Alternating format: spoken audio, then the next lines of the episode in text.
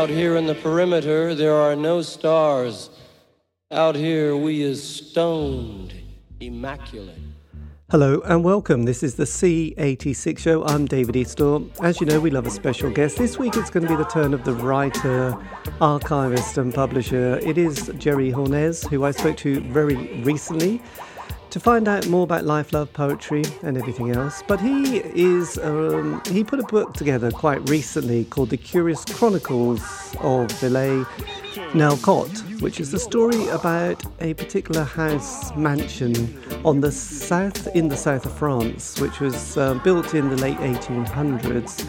Still standing today, but during the very early 1970s was leased by Keith Richards, and that's where the Rolling Stones lived, and recorded Exile on Main Street. So, this is the interview. After, um, just to say a little bit of background, Geir had an exhibition in Paris at the end of 2021, which I was talking about, and also about the photographer who had spent a bit, bit of time with the Rolling Stones during exile, which is Dominique Tarlé. So um, we'll find out more about those things and much more. But anyway, that's where the introduction of this interview comes from. So um, anyway, Geir, take it away. Yeah, it was uh, about a year ago uh, and the uh, the uh, Tarlé exhibition for he called it La Villa in French, so the house or the villa. It uh, he um, he released a set of sort of new photos or outtakes from the 71 photos and uh, had a, a, wonderful book out uh, photo book so my book which is more or less a written account of the of the times uh, fit perfectly in with that. Yes. So who was that photographer? Uh, Dominique Tarlé, right? The French photographer who uh, who visited uh, Rolling Stones at the bar in 1971 as they were recording uh, tracks for Exile on Main Street. Yes, and that's the book that I think it came out on. Was it some publishing company like? Was it Genesis Publishing? And then it was like a thousand pound, and now it's. Yeah, yeah, originally it was a Genesis uh, thing, uh, but at some point I think Dominique himself wanted to partake in the in the interest, and he released his own sort of take on it, uh, and that's why he needed to include a lot of outtakes and, and stuff, it, which not only uh, reinvigorated the interest in his wonderful photography, but also sort of gave it a, a, new push. Yes, it's interesting, isn't it? Because because because I, I was always fascinated with those set of pictures that he did, but it's never been very easy to see or get them. And um, but then I, I he hasn't been one of those because I've done a lot of interviews with photographers over the years, and they've done that kind of moment where they you know, like Mick Rock or Kevin Cummins and people like that, and then they've kind of gone on to a career of me, you know, like photography, but he's he's yeah. kind of disappeared a bit. Did he keep in with photography, or was that kind of just a side project? You know, he, he, back then he was 23 years old, and he was invited on the uh, 71 tour of England, uh, the so-called "Goodbye to Britain" tour that the Rolling Stones had just prior to uh, going to France. Uh, by then, he had also visited uh, the rock and roll circus sessions and, and all that in, in 68. Uh, but by the time the Stones relocated to France, he was invited to stay for several months at the uh, house of Keith Richards called Villa Nellcote. And he did that brilliantly. You know, he used some of the most, um, in my mind, extraordinary rock and roll photography uh, because he, he he has a very discreet sort of persona, so he sort of blends in, and uh, through those photographs, uh, you you see the, the, the really the private side of of uh, Keith Richard and Anita Pallenberg's life at Villa Nellcote, and also at some point they start recording the Exile album in basement of that house. So he sort of partakes in those sessions as well, photography and wise. I'm, I'm, Yes, it's amazing. So look, I know that's it, it's it's extraordinary. But, but but but but but then he he sort of stopped doing that, and that's the interesting part, which leads me back to your question. He he never did a sort of a long uh, photography career. He went on to work in a laboratory, I mean, photo laboratory, and uh, stuck with that job for for a long time, but never sort of emerged with a totally new set of uh, photos. So he he became somewhat of an enigma, you know. And when the Genesis book was released in 2001, which was called Exile, uh, very high value, high production sort of book. Uh, that was the first time his photographs were collected. And when I released my book, I really wanted to bring sort of his pictures into the mix, but not only uh, address those pictures. It it had to be something new because people knew his work. So he was one of the participants. Yes, no, God, it's it's amazing, and it does add to, obviously to this incredible work. So, look, coming to you to the book that you've brought out and published, I think last year, but now it's still available, "The Curious Chronicles of Villa Nellcote." So, what was your interest and um, reason for wanting to spend a huge amount of your life and time researching this? How what was your entry point to this this project? Well, I guess I'm the type of person who organize my reality around music. so whenever I go anywhere, for instance, I go to New York, I spend a substantial uh, time of uh, amount of time visiting places of musical significance. I mean, record studios, places where record covers has been shot, stuff like that. So Nellcote was always on my radar. So when I went to the French Riviera and I had to seek this place where my favorite record had been conceived. Uh, and I searched a long time for the place because this was in the pre-internet days, you know, nobody knew where anything was back then. So when I finally uh, found the place, it was really the start of a sort of love affair that has has never ended. I still adore that place. And yes. uh, so, so, so, I mean, the Stones were the reason why I began this thing. But the the point that I'm being asked a lot is uh, the question is that why didn't you then write a book about the Stones? Because my published book is not only about the Stones; it's about the villa itself. I felt there had never been a sort of a, a, deep dive into the story of that place and how did it, did it how did it uh, uh, affect the group and the record. Um, so it all began with the greatest rock and roll band uh, the rolling stones. Yes in 1971 so were you had you because I, I, was born 1964 so my musical entry really was the early 70s at that uh, time in the uk it was kind of glam rock of you know sweet and slade and t-rex and luckily david bowie yeah. was my first single and first love. So did you find the stones kind of when they happened or did you a bit like me have to go back and discover some of these bands and these albums Oh yeah, I definitely had to go go back in time. I was born in '72, so by the time I I got into the Stones, they this was the 1980s, and but I sort of felt it was symbolic that the record was uh, released in '72, the the year that I was born, and um, I guess that's why I became so curious about this thing. I mean, the Stones had a large discography, but um, but Exile always maintained my sort of my my really the focus of my interest, and uh, I guess the the mythical basement where the Stones had recorded this album uh, was the focus of my intense research because I felt that the sound of exile was largely the sound of this place of Nellcote. Um, so, so I mean, this, uh, yeah, I, I, I, I really felt that it was the Stones has always been the beginning and end of the project, but but in the middle, I, I did a lot of detours to to sort of flesh out the story.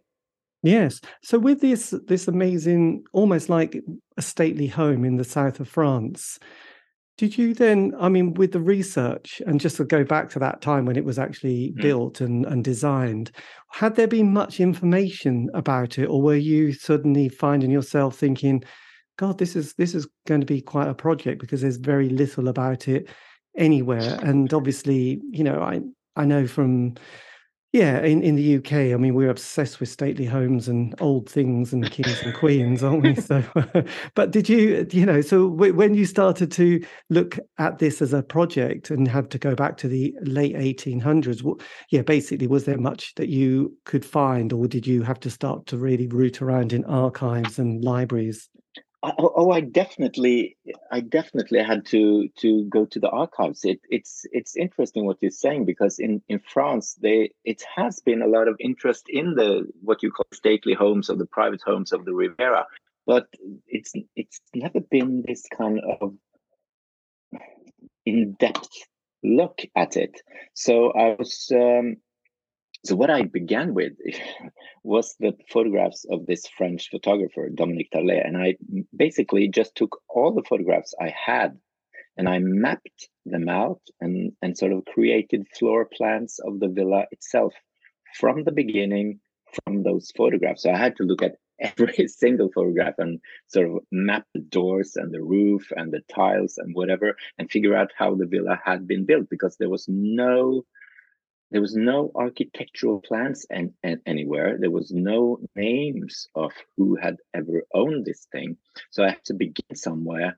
And by doing that, I sort of gave myself a visual of how the place looked because it's still a private home. You cannot, you, basically, you, you can never access it at, at any point in history. So there has never been a museum there. It has never been really for rent at, at the type of uh, scale that we are talking about, and um, just for the rich folks. And uh, so I really had to go to the archives to discover how this place had come to be. And what what I discovered was that I this this story took me 120 years back in time um, to the story of the man who had built the villa. I uh, I found one name and that sort of journey took me to Montpellier in the south of France, uh, close to Marseille. And uh, during the research of that first owner, um, I discovered all the fascinating stories about Nellcote. Uh, there was uh, there was uh, this story about the first owner who had been a wine producer who had made the villa available for his Russian friends uh, the aristocracy traveling to the Riviera in the around the turn of the century, uh, 1902. Right. And uh, yeah, and he had brought all these friends to entertain them and party with them, sort of in an attempt to to live the the rich man's life. And um, so so that sort of kicked everything uh, off. I I started to research the the first uh, the first British uh, people coming down to the Riviera, uh, and how they had really molded the Riviera into what we see today with the palms, the the lawns, and everything. All the greenery we attached to the image of the Riviera was really important stuff.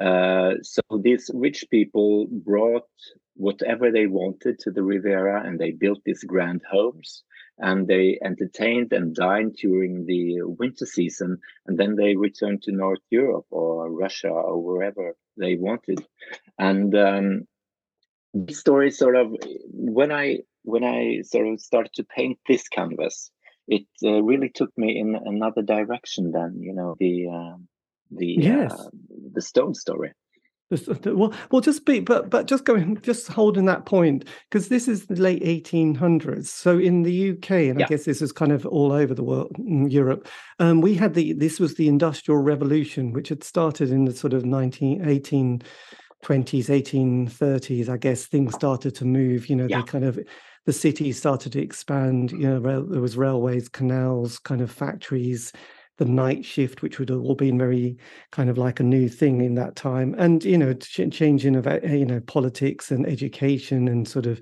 you know rights. But um, what was what was the general vibe in France at that time? Was was it kind of being mirrored? elsewhere across the channel from you know like what we were experiencing in the UK to what was happening elsewhere yeah, I mean, the Great Britain were really forward thinking when it comes to came to the Industrial Revolution. I think the French were a little bit behind there, and and specifically the south of France was really removed from the central powers in Paris. So there was this uh, belt of mountains that really had to be uh, they had to build a railway in order to attract the rich people um, to coming to to the Riviera when when the railway was built and extended down to Nice in uh, the 1860s.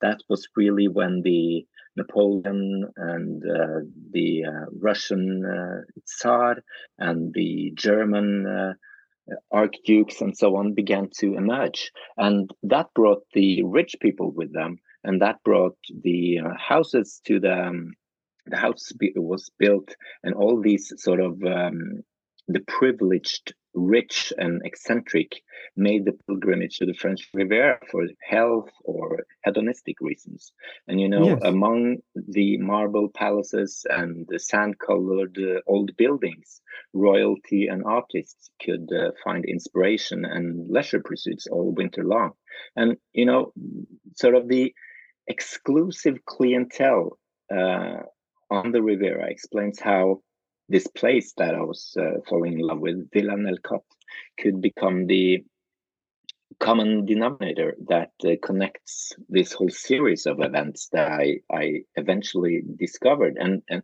I guess this was my original pitch that that Nellcote, you know, one of the owners ran the fundraising campaign of the Statue of Liberty another survived the Titanic disaster, and a third worked for political unity uh, in Europe long before the EC became, you know, a, a word.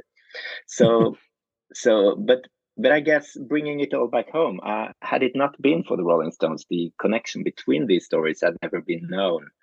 Um, because it's the Bohemian, Bohemian recording session for Exile on Main Street in 71 that uh, that means that Nellcote is is known today. And um, i don't know if you you are aware of this but but in in the united states a, a restaurant is um, sort of molded from the interior, interior of villa Nellcote so the restaurant is called Nellcote and the interior is exactly a sort of a replica uh, in napa valley in california a wine is produced that sort of quote gets its inspiration from Nellcote, and uh, a hip Swedish perfume is designed to smell like Nellcote's garden. So, so when you when you sort of mix all those impressions together, you, you sort of get this get this idea of what Nellcote is. And but the question I asked myself was, why is it so alluring, and what's the story behind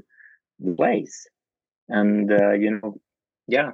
Well, it's, well, it was quite, yeah. I mean, it's kind of, I find all these things fascinating and interesting. And I have to say that um, I suppose recently there's been a lot of people sort of digging down to sort of find these kind of artifacts from sort of, I suppose, to do with popular culture and basically, let's face it, music. Because last year yeah. we had um, the film with the the uh, the Beatles, you know, their eight hour kind of film about Let It Let It Be, and then there's been people who've been. Yeah. I did an interview with the director of a who did a film about a British band called Rema Rema, who only lasted like 12 months and only released one EP, but was very influential. And he was like, I've really got to make a film about this because it's such a uh, fascinating album and fascinating group. So people do love to research stuff, I've realized. But Nellcote's quite interesting because obviously it, it you know, and, and as as somebody doing the research, you must have found it interesting because it's definitely there's definitely different chapters that happen throughout the 1900s, aren't there? Because obviously, you know, we have the early, you know, the pre First World War, then First World War. There's a bit of peace, and then the Second World War. So there is a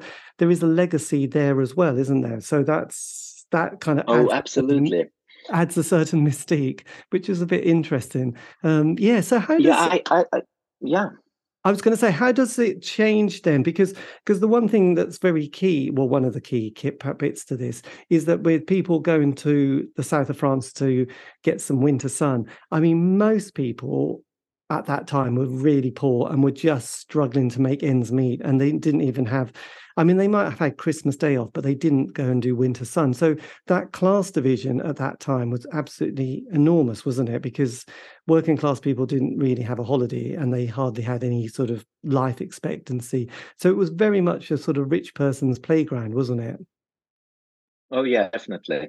Most definitely. The you know when the when the British came down in the middle of the 19th century, they built this Promenade des Anglais, which is the main promenade in, in Nice. You've probably seen it, and it's mirrored all across the, the French Riviera. They have the miniature versions of this. And the British also built their churches and their libraries and, and so on. So they, they sort of brought their culture with them. Even though there were these great uh, class differences, we also have to remember that that all the locals were given jobs to enter to to help these people as as staff in these great villas and so on and um, as I started to research this uh, this book, I came very close to the, for instance, inhabitants of Villefranche-sur-Mer, where the um, where Villa is located. That's that's between Nice and Monaco on the stretch. Uh, that's where Villa Nellcote is situated. And, and all those people, a lot of them, told me how their grandfathers and parents had worked in these different places the hotels, the restaurants, the, the villas as staff, as drivers, as whatever. So even though they sort of, I guess, detested a bit this sort of development along the era, because of the rich folks coming and um, just entertaining, dining, staying, playing on the casinos, you know, doing their rituals uh, and then just leaving, they still maintain this uh, balanced fascination for them as well.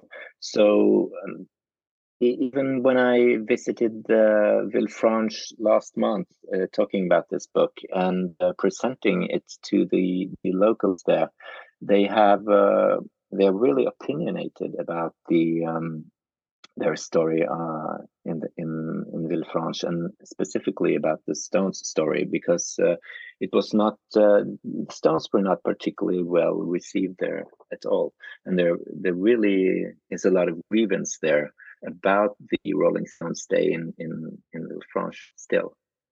Oh, blimey! That's that, they're, they're hanging on to that one a little bit, aren't they? But it's kind of interesting because oh, my oh yeah, definitely because my grandparents who both sadly passed, but they both worked. I think it was called in service. So they were they worked for the aristocracy. In it wasn't a huge estate, but it was kind of a, you know a big house.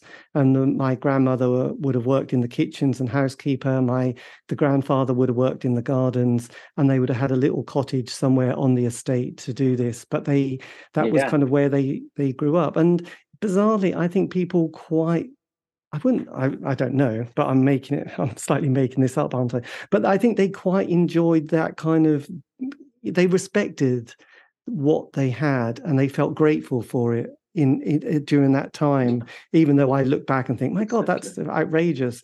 It, they they kind of enjoyed you know the again i don't know about the word enjoy but they you know they respected the church they respected the king or the queen and they respected you know the lines of like the rulers and the underclass and there was and people didn't i mean they would have questioned it to a bit but i mean we've never had a revolution in this country so yeah. let's face it we we went along with it basically didn't we?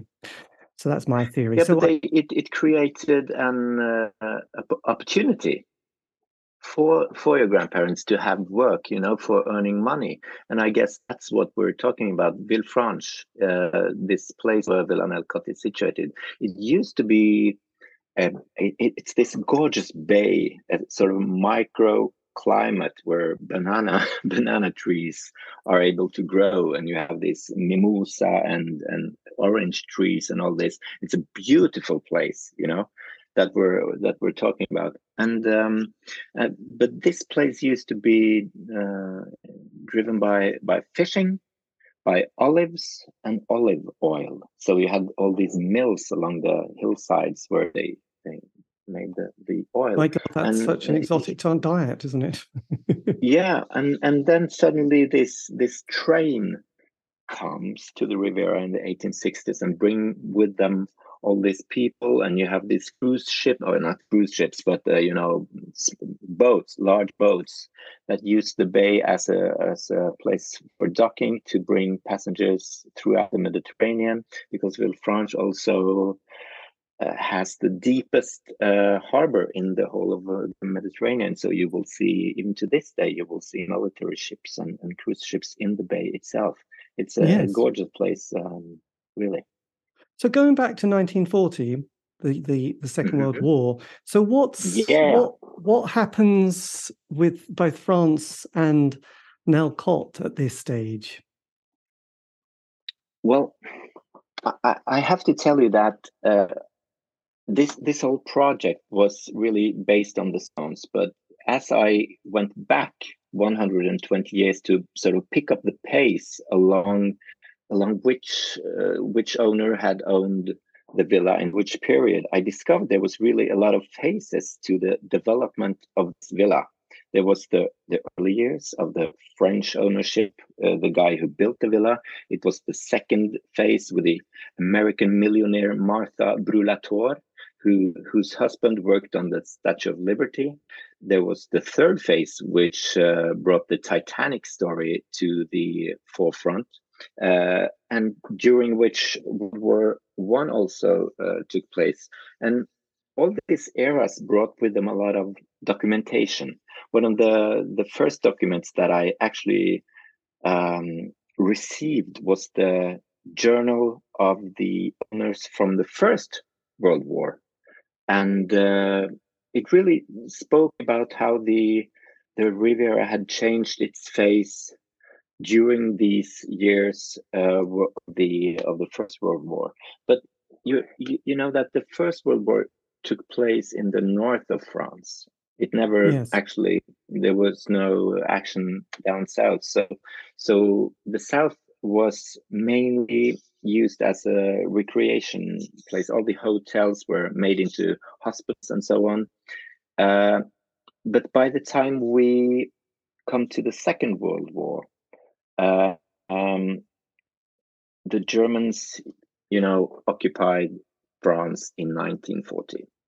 I come from Norway, so unlike Norway, which was completely occupied by the German forces, French the French territory was split in two in 1940. So it had the occupied north and the unoccupied south. You probably know this, but I, I only know because uh, of your book, by the way. yeah. yeah, but this is this is uh, this is quite important because when we discuss the the actions at Nellcote during World War II, we have to actually zone in the, on the time frame because until 1942 it was still a Vichy government uh, era driven era. And then the Italian army came in in 42 to 43, and then the Germans arrived in late 1943, and they were thrown out in, uh, in September, August uh, 44. So we really um, we really focus our, our, attention on 11 months and uh, to, in which the Germans occupied uh, the south of France. And um, a lot of rumors have been going on about Nellcote, Villa Nellcote being a Gestapo headquarters and so on. And um, reason for talking about all this documentation that uh, that I compiled was that the true story of Villa during World War and the sort of Nazi link doesn't really have to do anything with the Germans occupying uh, the south of France, I believe, because the um, the the paperwork that I I discovered uh, really told a very different story. I I I stayed a long time in the German military archives. That's in Freiburg, in the south of um, Germany. Mm-hmm. And I looked for any documentation that could prove that the Germans uh, had any headquarter or any sort of um, um, central at at Nellcote, and I did not find anything. I mean, I had a researcher there working day and night, and, and nothing was uh, was ever discovered.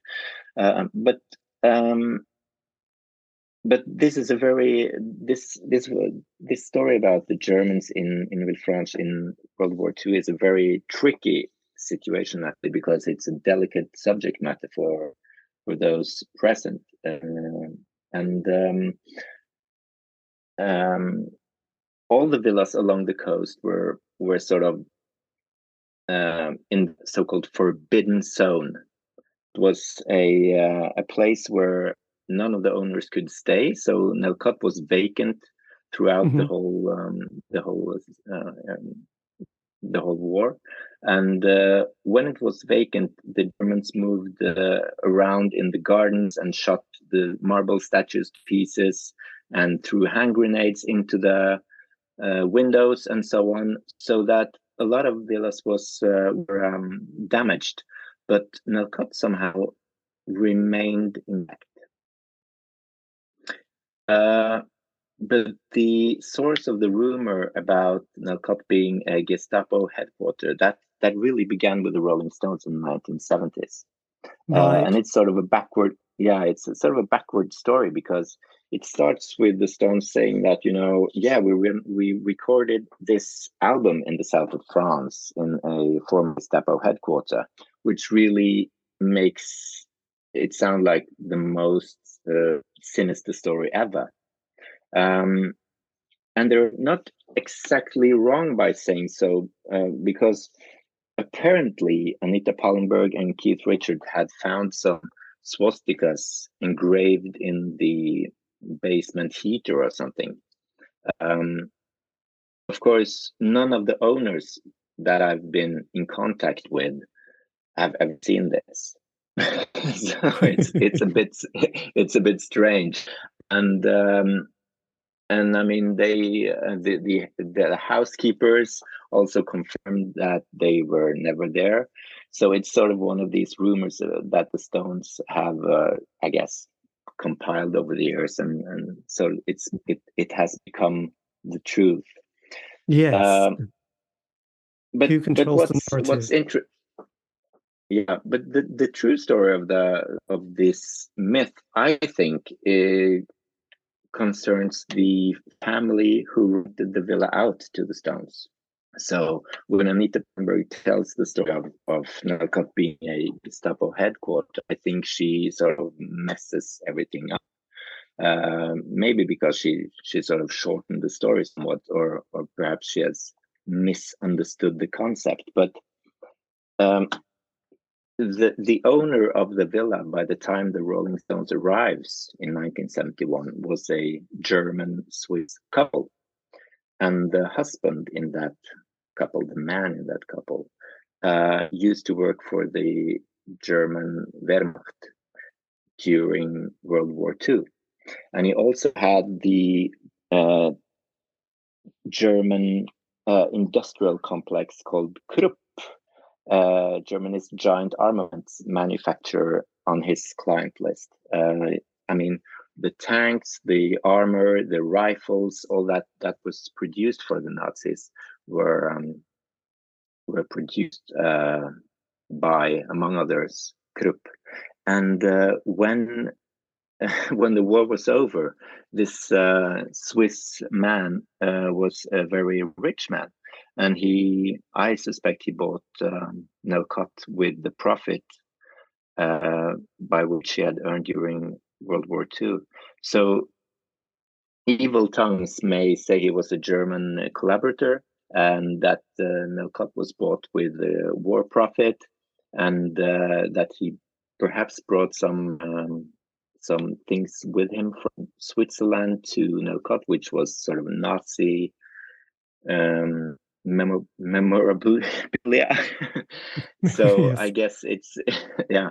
So I guess it's uh, it's a very um, tricky um, tricky story. Uh, but I think the the real link, the um, uh, all these rumors about uh, Nellcote being a Nazi headquarters, it's not really true. But it has to do with the owner of Nellcote uh, during the time which uh, the Rolling Stones stayed there. Right, that all makes more sense. And also to put a little bit of context, I mean, this is when the Stones get, get there. This is the early 1970s. Life is quite different at this stage, isn't there? Where you know musicians are, especially in the 70s, are wanting to appear on the dark side of life. There's a lot of obsession with people like you know Crowley, isn't there? Aleister Crowley, and then there was kind of flirtation, you know, with certain people with the the right, but not in a yes, just playing with certain ideas and images. And also, there was an awful lot more, you know, sex, drugs, and rock and roll was much more of a thing to be kind of proud about. There was the kind of the yeah. world of the there was the world of the groupie. There was this kind of you know, at that time, it was a very different world than it is now. I mean, you couldn't really. I mean, most of our rock stars um, would be in prison really now, wouldn't they, for some of the behavior they had in the 70s, for sort of some of the things they got up to, you know, and um, they could have had an amazing super group in some of those prisons because there was kind of a lot of underage women hanging about. So, you know, it's a little bit of a tricky one. So I think in a way, playing with certain ideas and images during that period, you know, you have to put a little bit of a context on it and to say, well, it was different back then. So look, just going slightly fast forward to the, the 70s, this is the Rolling Stones who have been around since 62, 63 period and had made yeah. some of the classic albums. And then obviously this is the period of when Brian Jones had passed away, Mick Taylor was now on guitar, and they were in a particularly fertile period of their recording world, weren't they? This is their kind of glory period, really, before Ronnie Wood appears. So what oh, is yeah. it? What is it that they? Um, why did they have to or want to go to the south of France to record and not be in the UK? Well, the background for this whole story is about is is really for tax reasons. I mean, uh, the Rolling Stones had a manager who had skimmed off their income. So by the time they discovered that they had no money, it was too late, and they had not paid any taxes of any of their profits. So, in order to pay the back taxes uh, of all the money they had earned, they um, they needed to go abroad to earn their money and to pay the taxes back in England. It's a matter of, um, I think, uh, Mick Jagger, sometime in 1968, uh, discovered that uh, he earned almost nothing and he couldn't really understand why he didn't earn anything. I mean, his record sold. Uh, they went on tour. they were on tour uh, almost uh, all the time, uh, but he never had any money.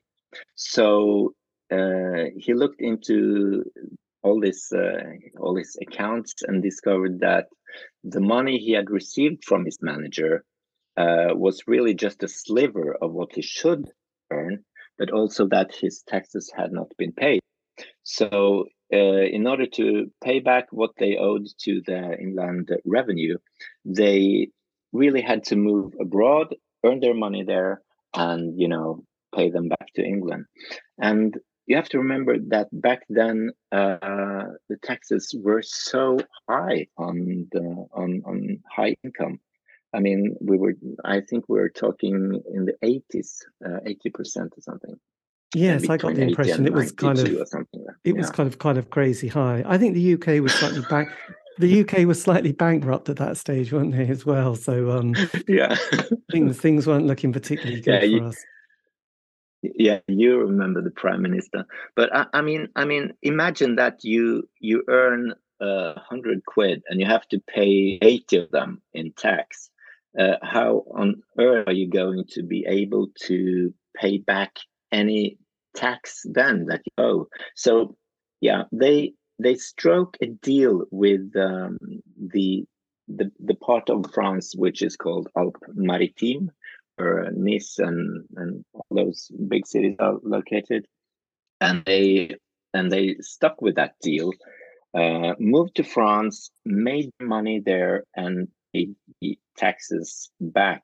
The the important thing about this is, I mean, we call this era the exile on Main Street era. I mean, they they moved to France and, and created songs for exile on Main Street. But the, the fact of the matter is that they are still, technically speaking, in exile. 50 years later. So when they moved out of Britain back then, they basically never moved back home, as as everybody probably knows. Even though you move abroad, you could still stay in in any country in Britain or or Norwegian citizens can stay in in Norway a specific amount of days each year, even though you pay taxes to another country. So yes. I think um, I think the Stones are based in the, the Dutch Antil or something somewhere. They have their headquarters in, in Amsterdam, and I think they lead a very happy life these days. I guess much better than back then. yes, but unfortunately, the recording isn't as good as it um, was back then. So when they so that's when your they... opinion. it's so controversial, isn't it? I don't. I don't think you can beat those kind of sticky fingers, Exile on Main Street, Let It Bleed. Oh uh, yeah, it's I, a, it's... I, I, totally agree. It's it's it's a fabulous string of records. I mean, I mean, uh, who could? Yes, absolutely. So when when Keith and um, Anita went down there, was there was did they have that plan, or were they just sort of escaping kind of the UK and um, dealing with their drug habit? What do you mean? Uh, which plan? Well, was it the plan then to go and record an album down in Nellcote? Was was were they was that oh, their yeah. So they went I down. The... I, I, guess at the I, I, guess at the time they they had no idea the exile would last so long.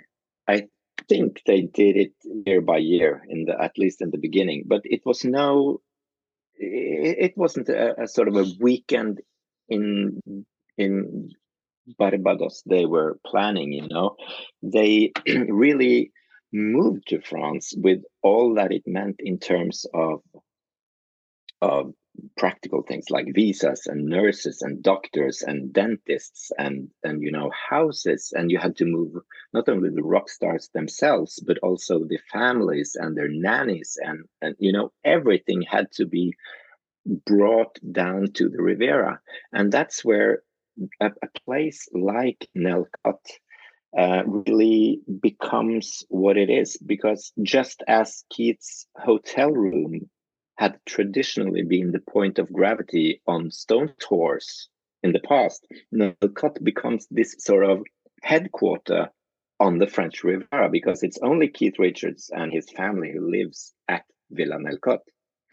The other members lives everywhere else along the uh, along the river, uh, the Riviera.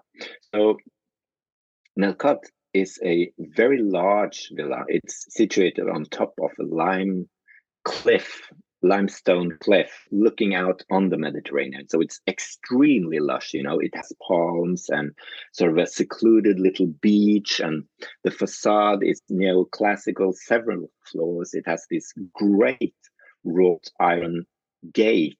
Which is really impressive. And when it opens up in 1971, you look directly onto a sort of a jungle, exotic jungle with these extremely rare trees and, and, and fruits and, and whatnot.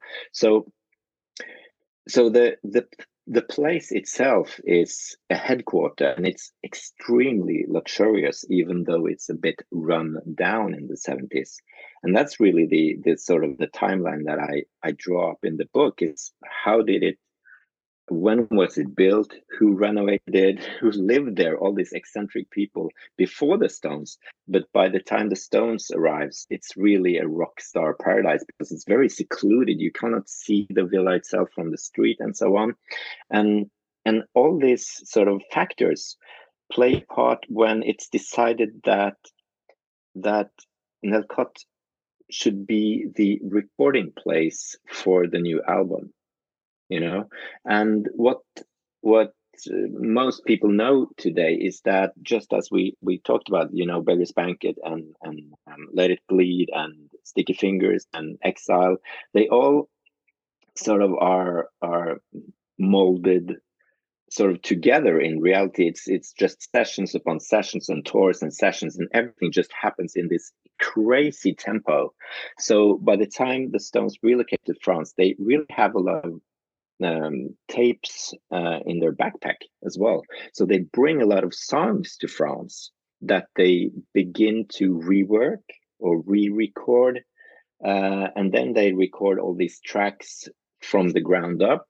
I mean, new tracks that they they sort of write in France, and they then eventually, after the French escape in in late 71 they move on to the united states and even rework some of the songs there so exile on main street as a project is extremely long you know it it and it encompasses so much in terms of honeymoons of holidays of fistfights of drug busts of pregnancies you know everything happens uh, at the riviera or during the project at Nellcote. So it's really it's Nellcote in in that sort of term is a is a hotel that offers extravagant hospitalities.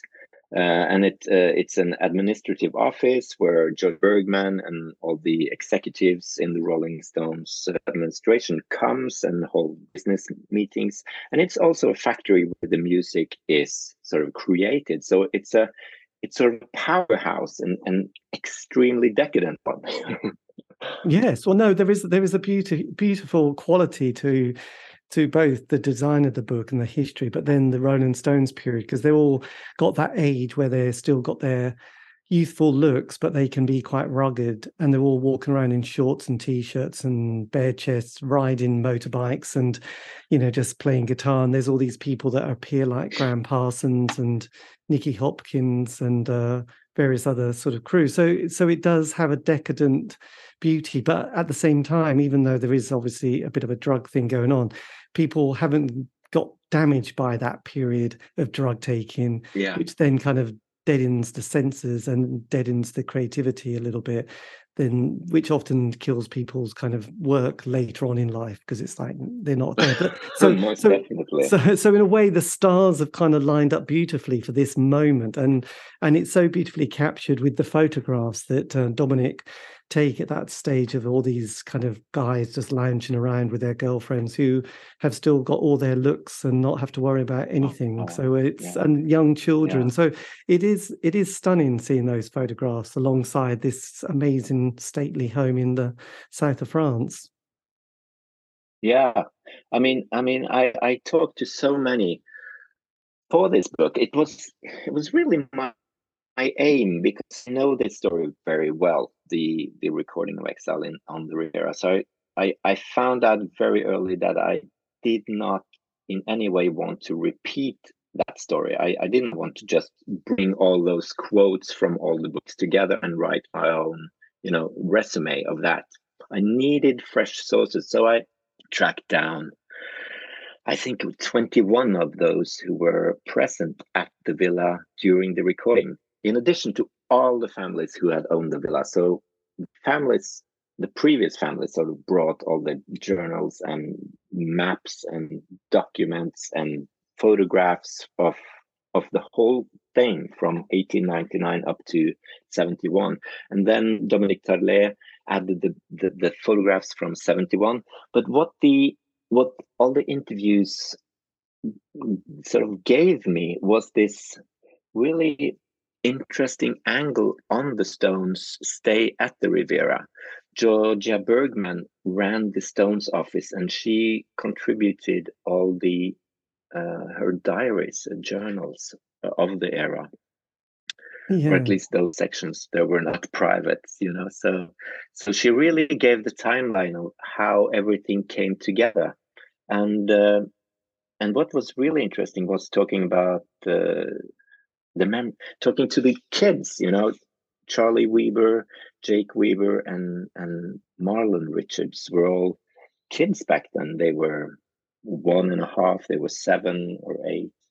Um, and the two brothers the um, the uh, the charlie and jake weber they were sort of i think they like to say or they were i guess drug mules. It's a horrendous thing to a horrendous story to retell these days, but I guess it's a it's a it's a very interesting story coming from Charlie Weber and in a, in a recent book about you know his his life and as uh, sort of a drug mule at Nellcote, coming down there with cocaine strapped to their backs. And and I mean imagine that today.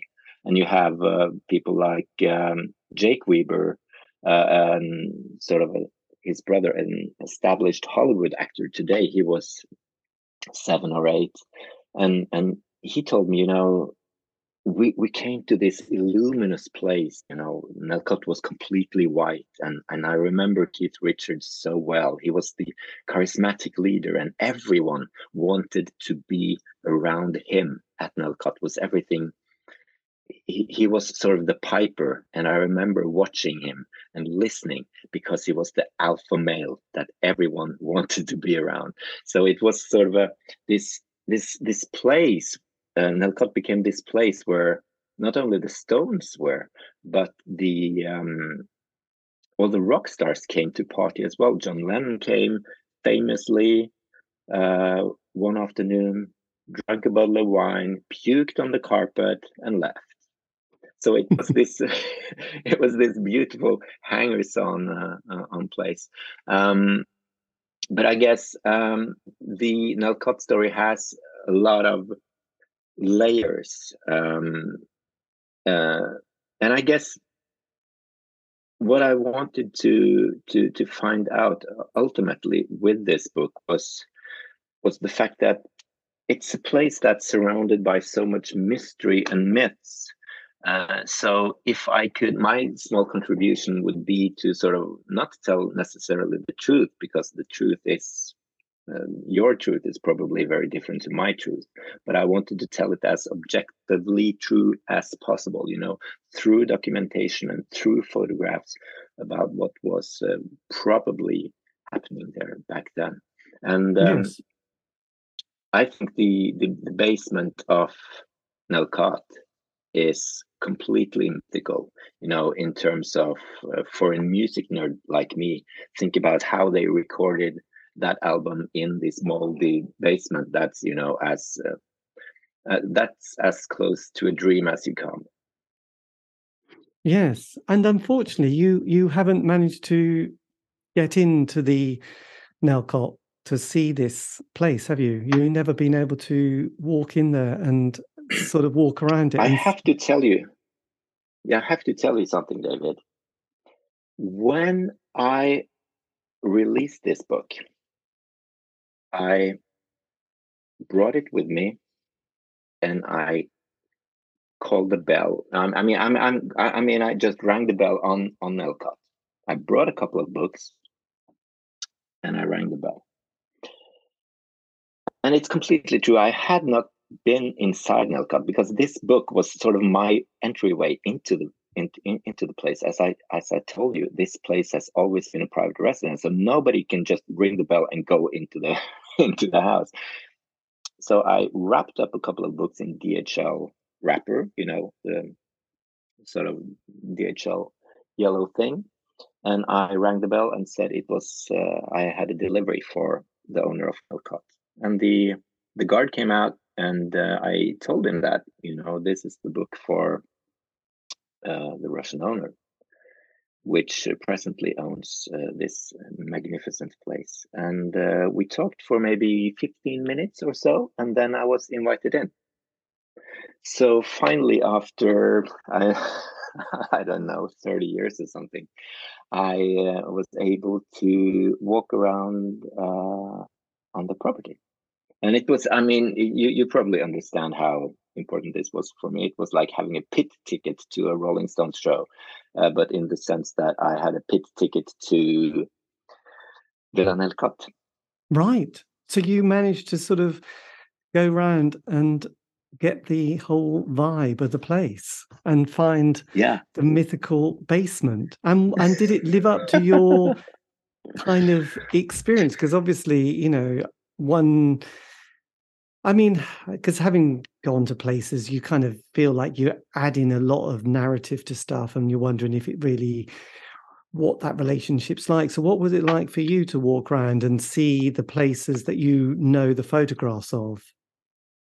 I think, uh, well, I know the place so well so it was no surprise in the sense of what I was experiencing, but it was just the experience itself that was, you know, magnificent. And I think the the people that I met there were more surprised than anyone by the sort of level of nerdy details that I knew because I, you know, asked about all sorts of things that that they I, I think they mm-hmm. wondered why I knew all these things about, you know, every plant and every tile that we walked past and I told them, "Oh, really? This is the original from 1921. Did you know that?" And they looked at me as if I were crazy.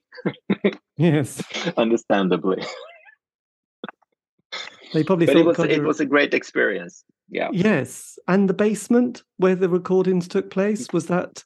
The, the, the basement today is uh, very very different from when the Stones um, were there. Actually, this summer I talked to the woman who owned the villa after Keith Richards rented it, and she. This is some information that I'm um, going to expand on on a, in a later edition. But she told me how about all the stuff that she found after the stones were there and how she renovated the basement into what it is sort of today with a fitness studio and you have a spa and you have a billiard room and an office and, and all those things that sort of ruins everything for us nerds i mean yes. music nerds uh, but but the, the basement is very very different today and but but i i don't really think that takes away the magic from the place because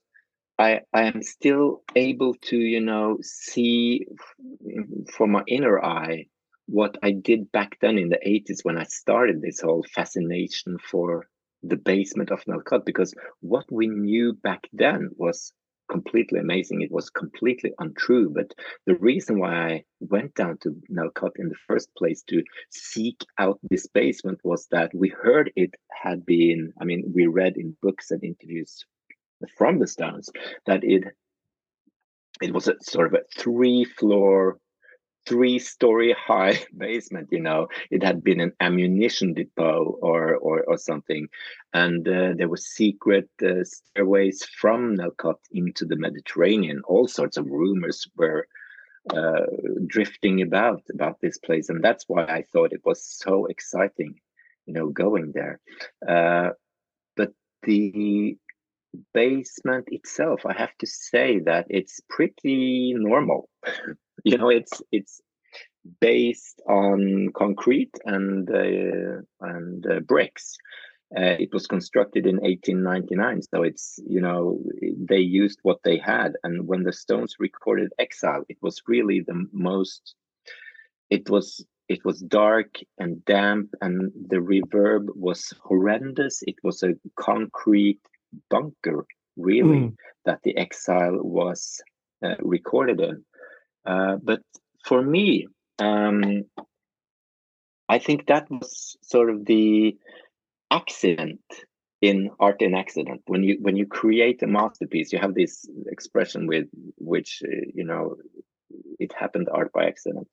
And i think the basement of Nellcote, the horrendous um, uh, milieu down there was really the accident waiting to happen, which created this wonderful masterpiece that is Exile on Main Street. It sounds really like no other Stones album, and it has to do with this basement. And I, I, I know that a lot of people, you know, think that, you know, yeah, but a lot of the tracks on Exile are not actually recorded at Nellcote. How could that be? Well, what what happened was that when the album uh, was completed in LA, they had these really clean sounding tracks from Olympic from 1970, and they had this really, you know, grungy sounding tracks from the basement in Nellcote. And what Andy Johns, the engineer, had to do was to sort of make a mold where these tracks could uh, fit together. So he basically fiddled with the Olympic tracks so that they sort of fit with the Nellcote tracks. He made them basically uh, poorer sounding, although the separation in the tracks are much better than on Nellcote. You know, so they they they um, they sort of grew together in that final mix for Exile. So you can't really hear what's uh, been recorded where, unless you're a complete nerd like us, I guess. Yes, and and interestingly, because you've you've you've um been with the, I suppose the um the owners, but what about the and some of the people who were there. What about the actual members yeah. of the Rolling Stones, which are unbelievably are mostly still alive? I mean, did you ever contact yeah. or speak to any of them, or at least give them a copy of the book? Oh yeah, uh, I mean, yes, I gave a copy of the book, and I got some really uh, nice feedback. Um, but I, I did not talk to them about the house itself. To be to be completely honest, I think that they could not have contributed that much to. I mean, they have spoken so many times about this. Yeah. And I think my angle was to sort of bring up something, some bring something new to the table.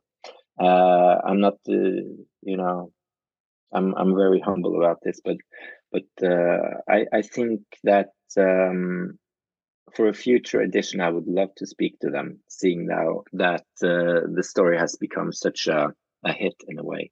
But uh, back then, I, I really thought that what if I bring all those uh, working on the project together instead of the band? Sort of bringing the entourage, the, the publicist and the record uh, executives and the engineers and so on, instead of the band themselves. So that's really what I tried. Yes, I can understand that. I was just kind of also kind of interested or curious if any of them had photographs that you thought, God, that would also be quite a nice addition to Dominique's pictures as well, because obviously that's that's um those little things or diary entries or little snippets, because I could imagine that could flush out another edition of the book. Oh yeah, that would be wonderful. There is there is one other photograph uh, which I originally thought of bringing onto the project, but unfortunately could not, and that's um, the um, AD of Keith Richard called Spanish Tony. He was the, I guess, the drug mule of Keith Richards in the in the late sixties. Also, a sort of a, an assistant but he was also a pretty clever photographer. So he has some photos of uh, Nellcote that um, that was recently in London. So I uh, people should seek him out. Oh, blimey! So, what yeah, did you say? Yeah. You only found that out after the book, or during the the writing and publishing of the book? The Spanish Tony thing. Yeah. When did yeah. you find? When so did you Spanish, meet? Yeah, Spanish Tony sounds a great name. Spanish Tony. Spanish Tony, unfortunately, uh, Spanish Tony, unfortunately, is not uh, longer with us, but his family right. actually is. Uh, a lovely bunch, um, and they were in on the project until I mean the twelfth hour because of a practical thing. I could not feature his uh, his uh, photographs in the book, which I mean they were in the book for such a long time in the in the pre-production. But uh, in the end, I had to omit them due to some licensing issues. So in a in a future edition, uh, it will um, will fix that. A new thing. That... yes. Did you say another thing? No, a new a new thing. Oh, new I mean, thing. It, nothing. Yeah, yes, no, it's yeah. no, it's a, it must be. so with the pro, just briefly then. So the project, which has been decades yeah. in the making, even though you've got the copy and it's finished, there is still going to be a little bit more work and projects coming out in the future with this. Yeah, I mean, I am a guy who always have projects. I mean, I'd I'd really love to expand on this volume, either bringing in some new blood, uh, and also I've started the work with um, the rest of the owners. I mean, those thirty or forty years uh, after the after the Stones stay. So I'm in touch with them and doing all sorts of uh, wonderful uh, meetings to expand on this volume in the future. But I mean, this thing is a living living thing so you can't really rush it i spent seven years working on this uh, book and it's been such a wonderful thing you know meeting people uh, and I think what really attracted a lot of uh, contributors to this project is that it's I'm I'm I research my things very well, and I sort of meet with people bringing them a lot of info. So whenever I meet the families or the Stones entourage, I have my documentation in place, and I can present all these uh, fascinating stories about you know their own family members for instance who who live this or that life and i can i can bring them material from international archives and of photographies or diaries and tell them stories about their grandmother or whatever and and that makes this exchange of info and exchange of um, photographs and, and documentation really fascinating and, and really and really sort of it's a take giving give and take process you know which is really yes. fabulous so just on that that ownership since 57 you had walter kelly and then olga kelly yeah. um so yeah. so so it passed within a family who were russian so is it olga who who owns it now well I have to tell you that one of the really extraordinary things about the story of Villa Nellcote is that if we look at the narrative today, the beginning and the end of the story is really Russian. You see, the first owner built Villa Nellcote to attract his Russian friends who had who he had uh, met uh, in studies in Germany. You know, he met the art archdukes and, and aristocracy from Russia in Germany, and he wanted a place on the Riviera to entertain them. So he built Villa Nellcote. Today, the villa is owned by a Russian industrialist. He's actually a very clever academic who, uh, during the early 90s, managed to gain a lot of uh, stocks in his um, steel mill in Russia, in Magnitogorsk. And uh, he eventually became chairman of that place, and he's become a tremendously rich, what we call a oligarch.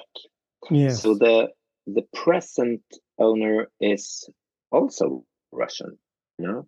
So what's philosophically speaking, I would say that you know the villa was built for the aristocracy, but it's currently owned by oligarchs. And and if you if you slightly interested in language, uh, you might find it interesting that you know aristocracy is really a Greek term, which means that a society is led by the best. Now, oligarchy is also a Greek term, which simply said could mean that a society is led by the few. And that really says a lot about the development of the story of Nellcote that from a society led by the best to the society led by the few, it sort of brings that whole Russian arc, that Russian story, um, to a very sort of satisfying conclusion. I mean, uh, Villa Cup today is it's like you can't possibly go in there without an invitation or bringing, as I told you, the books to the gate and and say I've spent seven years on this project, um, blah blah blah. Uh, it's it's it's armed guards and everything, and this is really the new Riviera where Russian individuals and uh, Arabic individuals, you know, purchase these properties. But the Riviera, unfortunately, is it's it's playing ground as it were back then, also today. But but back then, in when Nellcote was built in 1899, it was really a sort of a winter playground. Uh, everybody came and stayed for months. Uh, today, you will probably see that most of the villas at the Riviera are vacant most of the year. So whenever you you you stay in Villefranche and you look out on the wonderful peninsula that is Cap Ferrat uh, during the, a summer night, you will see that most of the peninsula is it lies in complete darkness. There are nobody there, and nobody right. staying at their luxurious villas anymore. Amazing. That is amazing, isn't it? Yes, I know. It's just probably the security systems must be incredible. So, so just so lastly, then, I know. Could you imagine? You'd be shot on sight, wouldn't you? Um, so, I was I was an indie kid in the eighties, and I did notice a yes. line at the end. There is a light that never goes out. Is this reference in the Smiths by any chance? Oh, of course it is. It's a lovely track, isn't it? It is There's the it is it is out. it is it is this song, isn't it? This charming man, there is a light that never goes out. These are classic songs because yeah. there is a line that you have when you visit it and you say Nellcote is in its uh, 120s and you're in your 40s, and yeah. me in my decline, that Nellcote in its uh, new prime, it's still marching yeah. on. We're going in opposite directions. That's very poetic. Yeah, thank you. Yeah, but it's it's really, I really love. I have to tell you, I really love old houses, and I really love old oak trees for some reason because I I imagine that they've witnessed so much. You know, me in my little life, that's it's it's like a blink of an eye and it's gone. You know, I'm coming in and I'm leaving. Uh, but but these houses or these trees, you know, they've experienced so much. And yeah, I wrote that line. You know, Nelcotas is now 120 uh, years old, uh, and it's you know it it marches on, and I I, I have no idea when that story will end. You know, uh, unless it rambles down from the top of its limestone cliff into the Mediterranean. You know, it will be there forever yes. while I'm, you know, gone. And it's, it's sort of a poetic thing about that because I, I love this place so much. So I just hope that somebody will take care of it, you know, in the decades to come. Yes, well, I would imagine it will. Anyway, yeah. yes, I know that the oak tree. We we love the oak. The English oak is quite symbolic, isn't it, in our country? So there you go. But look. This has been amazing. Well, thank you ever so much for this, and I'll um I can send you the link to the interview when I've put it up. Just to just to check, how do you pronounce your name so I don't completely wreck it? Is it Geir? Uh, Geir Geir Hernes. Hernes, right? You can say Geir Geir Hernes Horns. Yes, there you go. Us us uh, English yeah, are so good it, with it language. well, it, I really I really messed up that that Nazi thing. I think I, I am not sure I really made any sense there. Uh, do you think um, I, I got lost in the details really? But is there anything you want me to repeat? No, no, I think that was absolutely all fine, and um, it was fascinating, okay. and and it was great. But I, I can send you the link, and um, I mean, it's going, and and with the book, you can get it on your website, can't you? And um, yes, and and the gallery in Paris. And the gallery in Paris was that a collaboration you did with it? No, it was this gallery in Paris is where Dominique Tarlé is uh, represented through them. Right. So it's it's it's not his gallery, but his work is uh, sold through that gallery, sort of an mm. exclusive thing, more or less. Uh, and since they helped me, I helped them by you know selling my book for they they get a profit from it. Yes. So it's just a just a natural thing. And eventually, I will set up some things. Have you heard about Snap Gallery in in London? No, Snap Gallery. No. Yeah, I, I haven't set it up yet, so you don't have to mention it. But I'm I'm working on two place two other places to to sell the book. Oh, fantastic! Um, and is Dominique's so book the, is Dominique's book also available via, via that gallery? Then his other book, if he's got another book. Yeah, it's it's a red book, and it's called La Villa. Oh, La Villa. Right. I can send you this uh, info. Oh, excellent! Do that would be magic, and that would be handy actually as well. So there you go. But that's good. Okay, well that's brilliant. And yeah, I think it all sounded fine. It all sounded good to me. So um, there you go. Thank you for this. This has oh, been. Oh, that's that's wonderful. okay, wonderful. Uh, and please just um, just if you need anything, you just tell me. I will. I will. But thanks a lot. And um, look, have a great midwinter, Christmas, and everything. And um, keep warm in Norway, and we'll try and keep warm Yeah. in the UK. But look, thank Yeah. you ever so much. This has been amazing, Yeah. and really appreciate that you, you know, the book and everything. That um, it's an amazing story and an amazing album. So there you go.